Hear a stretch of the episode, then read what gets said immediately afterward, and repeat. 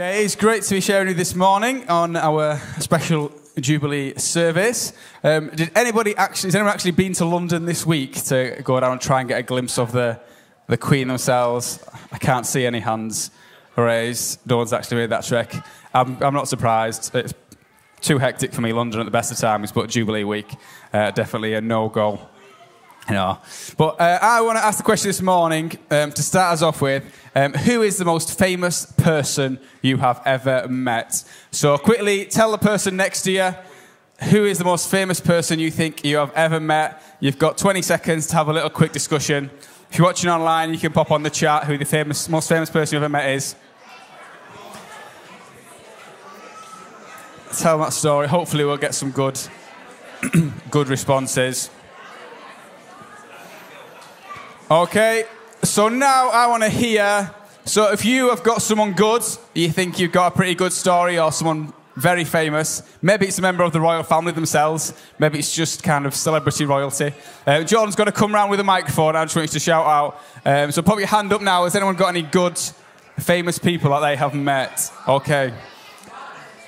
We'll start with Mike. Who's the most famous person you've met, Mike? Well, I met Dame Kelly Holmes. Um, Kelly Holmes, I, I yeah. was presentating with, a I, a volunteer uh, mental health for the, all the services to mental health, and she presented it to me and said, "Well done, Mike." Oh, excellent. Kelly Holmes, a dame. Can anybody beat a dame? Hands up, we've got hands Yes, in. so I met the Queen in business and I bowed and curtsied. Bowed and curtsied. I got it all wrong. yeah, exactly. Brilliant. The Queen herself and Cookie. A couple more. We'll have one or two more. I worked for a HIV charity in Manchester and I met Stephen Fry when he was doing the programme about HIV all over the world. Who was that, sorry? Stephen Fry. Stephen Fry. Oh, excellent, excellent. Good one. One more. Last one here. I've met David Beckham. and Wow. We used to go and watch him play for the reserves, and we used to wait afterwards to see them. And he used to drive a green M-reg Metro. Wow. Excellent. Brilliant. Thank you very much, guys. Some good stories there. Some good stories. Okay, now, the most famous person that I have ever met is the Queen's mother. Now, some of you might not realise the Queen had a mother that she uh, passed before, but we've all got mothers, haven't we? So, here on the screen is a picture. This is the day. I'm not sure why it's in black and white. I'm not that old. But um, this is a, a picture of the day I met the Queen mother. She came to our town where I grew up. She was visiting the Bowes Museum. Uh, and this was the day I met her. Can anyone spot me on that photo? Looks like Keaton. So if anyone spots me, I am on the front row. Um, towards the left hand side, there's just a British, half a British flag right next to my face. That is me there on the front row. There. uh, so that was the day I met the Queen Mother. Now, I love this day. I can remember, even though I was four years old uh, when this happened, when I met the Queen Mother, um, and I loved it. It was a bit of a jubilee feel that day. We all had our flags out, as you can see, waving. We got half a day off school, which for me was the best bit. I didn't have to go and meet her on my own time. I got it to do it while I was meant to be at school as well. So uh, that whole that thing had like a jubilee feel to it, but but the best thing for me was thinking, yeah, it's an exciting trip out of school. I didn't fully appreciate who the Queen Mother was at that time. I knew it was kind of exciting, and she was an important lady, but the best thing for me was the the day off school. And we all love a bank holiday, don't we? Who loves a bank holiday? We all have our different kind of bank holiday people. Who's a DIYer on the bank holidays? Anybody love to do DIY on your bank holidays? Not many. Anybody go to the beach this week on the bank holidays? A few, and I'm sure a few of you had, had street parties as well. Now then, who knew that we used to have 33 bank holidays in England? 33 bank holidays. Then someone thought that was a bit excessive.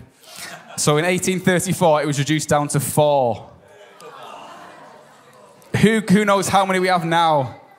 Any kids? How many bank holidays think we have now? Any guesses? I've heard the right answer straight away. Well done. Who is that over there? Shout out, it is eight. We have eight bank holidays. Obviously, nine we've got this year. An extra one for the Jubilee.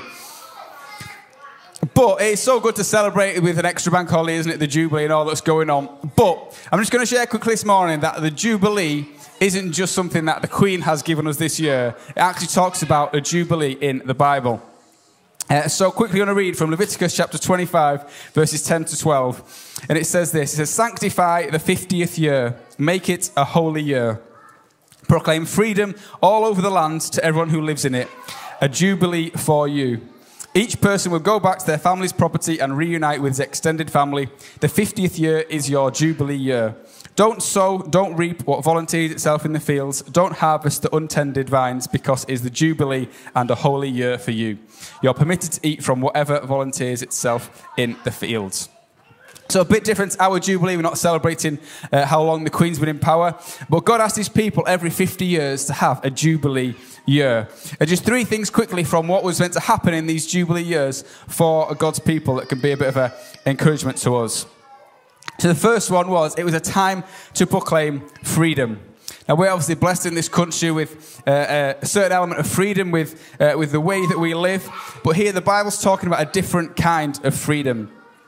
In John chapter 8, verse 36, Jesus explains this. It says, this, If the Son sets you free, that's talking about Jesus, you will be free indeed. So, not necessarily with the freedom with uh, our actions and the laws and things like that, but Jesus is saying here, if actually you've got that relationship with me, if you've asked me to come in your life and I've been able to set you free, then you are free indeed. That's a different kind of freedom that we can live in. This verse is talking about the way that our lives can be bound by sin, can be bound by guilt, they can be bound by things like addiction uh, and mental um, issues and things like that as well. Our, our, lives can be bound in all these ways, but Jesus come to proclaim freedom for each and every one of us in our lives. If Jesus sets us free, then we can be free indeed. How good is it to worship a king, Jesus, the kind of king that gave his own life he sacrificed his own life so that we could live in freedom. That's the kind of king I want to serve and follow. The second thing, quickly, uh, it talks about it says a time to return to spend with your family. Some of us that might bring back great thoughts. Some of us times to go back and spend with your family might be like, oh, not again. We all have different experiences of our family, don't we? Kids, I want to ask you a quick question. Any kids, put your hand up. What is the best thing about your family? Does anyone want to shout out? What is the best thing about your family? Yes. They give you chocolate. That's a good one. Any, any other answers? Anyone else? One more. Yes. Anything? Best thing about your family? Yes. Love, that's a good answer. There's lots of good things about our families. It might be our biological families, but God has placed us in a church family as well. Uh, here it talks about the Jubilee. It's a time to go and reunite and reconnect with extended family. I believe God has placed us in families, in our biological families and our church family for a reason. That we all need other people around us. Let's not neglect as it's time of Jubilee to think about, let's not neglect our role as being part of our family. That means for us to support each other and times when we're in need as well, let's not be alone. Let's reach out to the people around us as well for that support. The last thing uh, is this it talks about a time of rest. A time of rest for the land, that they, as they used the land to grow the crops and everything like that, it was a time where they would not sow uh, any crops or anything or harvest the land at all in this year time of rest for the land and for the people. Now, this makes me uh, think of a, a, story in the Bible about Mary and Martha. Kids, does anybody ever get annoyed by your siblings, by your brother or sister? Whoever gets annoyed by their brother or sister every so often? A few hands going up there. But this is a story all about uh, two sisters that get very annoyed with each other. So Jesus comes to their house, uh, and Martha knows that Jesus is coming, so right, we've got to prepare a meal. It's the right thing to do. We need to host him very well. So she's doing all the work, doing all the cooking, all the preparing, uh, and Mary is doing nothing. She is just sitting down and talking to Jesus. And these two start arguing and squabbling, saying, Martha says to Jesus, Tell her, come on, tell her to do some work to stop being so lazy. But Jesus says, No, no, Mary has made a better choice. Mary has made a better decision. And this is a great reminder that uh, our value doesn't come from what we do in the busyness of life. That God doesn't love us anymore for how much we do and how much we, the things, that, how busy we are, how many times we're at church, or how many different things we do like that. But our value comes from simply being God's children. That He loves us so much and that will never ever change. And actually, that time spent with Him can often be missed out in the busyness of life. Tomorrow, a lot of us will be back to work after a few days off. We'll be back at school after our half term holiday. Let's not just go back into the routine of being too busy to miss out the most important things in our life the time we spent with Jesus and our relationship with Him. I hope those things are a bit of an encouragement for us as we think about this Jubilee, but actually the time of Jubilee in the Bible, that it was a chance for us to proclaim freedom. Remember that Jesus has set us free to, to recognize we're part of family, that we need each other, to be there for each other and the people around us, and not to get too caught up in that busyness of our lives.